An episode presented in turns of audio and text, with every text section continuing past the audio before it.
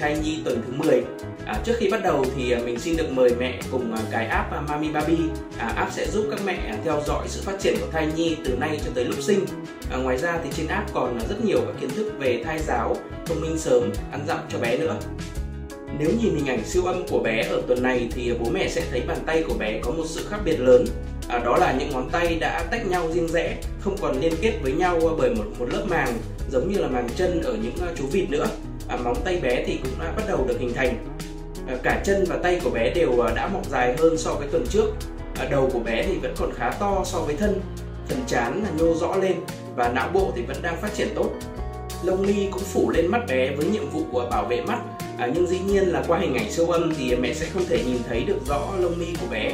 À, các chồi răng của bé thì cũng à, bắt đầu xuất hiện phía dưới lợi à, tuần này thì à, bé nặng khoảng 4 gram dài 3 đến 4 cm à, tương đương với một quả mận hoặc là một quả quất to. Tuy bé có khá nhiều thay đổi nhưng mà mẹ thì sẽ không khác lắm so với à, tuần trước. À, hiện mẹ vẫn còn đang trong tháng thứ ba của thai kỳ. À, hiện tượng ốm nghén có thể còn và chưa hết hẳn được. Mẹ sẽ vẫn thấy các cái triệu chứng phổ biến như là đau lưng mệt mỏi chán ăn à, đầy bụng sợ mùi. À, mẹ hãy cố lên nhé chỉ cần qua 3 tháng đầu thôi thì các triệu chứng ốm nghén sẽ giảm dần ở đa số các mẹ. Tuy nhiên thì có một à, hiện tượng khá nhiều mẹ gặp phải ở giai đoạn này đấy là đau bụng âm ỉ. À, đôi khi thì hiện tượng à, đau bụng này có thể là do rối loạn tiêu hóa hoặc là do táo bón. À, như vậy thì không nguy hiểm. À, mẹ chỉ cần cải thiện việc ăn uống là được.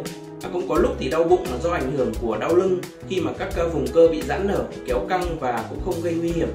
À, nhưng cũng có những trường hợp à, đau bụng ở tuần thứ 10 liên quan tới việc sảy thai à, nhất là khi là mẹ bị ra máu. À, vì vậy à, tốt nhất khi có hiện tượng đau bụng âm ỉ không đỡ à, mẹ nên tới gặp bác sĩ để được thăm khám kịp thời nhé.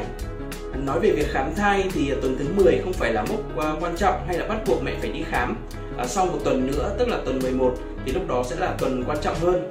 À, tuy vậy thì nếu mà đi khám thai ở tuần thứ 10 à, thì mẹ vẫn có thể khám các thông tin cơ bản như là cân nặng của mẹ, à, cân nặng của bé, à, nghe tim thai, à, kiểm tra dị dạng chi và nếu đã đi khám thì mẹ hãy thoải mái hỏi bác sĩ về à, mọi vấn đề mẹ còn băn khoăn hay là lo lắng nhé.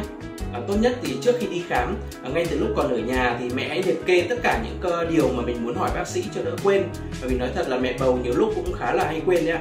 À, sau khi đi khám thì nếu mà bác sĩ nói rằng là mẹ và bé đều khỏe mạnh bình thường thì mẹ đừng quên thay giáo cho bé mỗi ngày nhé à, mỗi ngày thì mẹ nên dành thời gian à, nghe một câu chuyện thật là ý nghĩa hoặc là chuyện hài hước vui vẻ cũng được à, mẹ có thể cùng thai nhi nghe chuyện có thể tự mình đọc truyện hoặc là kể chuyện cho thai nhi nghe thứ hai là học ngoại ngữ à, đây là hình thức thay giáo tri thức rất được cả mẹ do thái coi trọng à, mẹ có thể học bất cứ ngôn ngữ nào mà mình thích à, miễn sao luôn cảm thấy vui vẻ và hào hứng à, không bắt buộc là phải học tiếng Anh. À, việc học ngoại ngữ thì không chỉ giúp mẹ nâng cao kiến thức cho mình mà còn giúp thai nhi thông minh hơn ngay từ trong bụng mẹ nữa.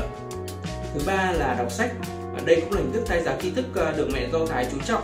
À, dân tộc Do Thái thì được biết đến là dân tộc và thông minh nhất thế giới ở nhiều lĩnh vực.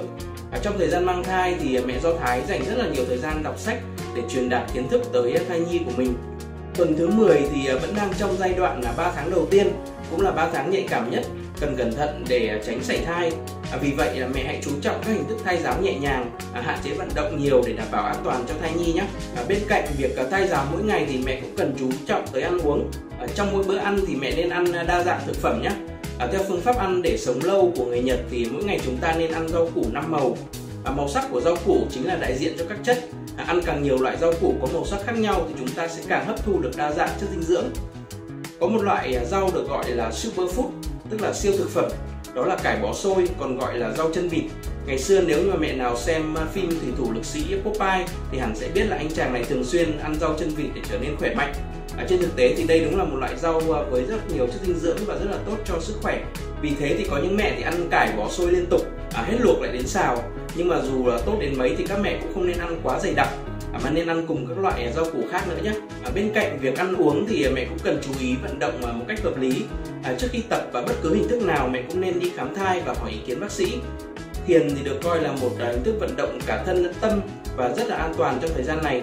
Mẹ có thể thực hiện thiền mỗi ngày à, mẹ cũng có thể bơi lội hoặc tập các bài tập nhẹ nhàng dưới nước.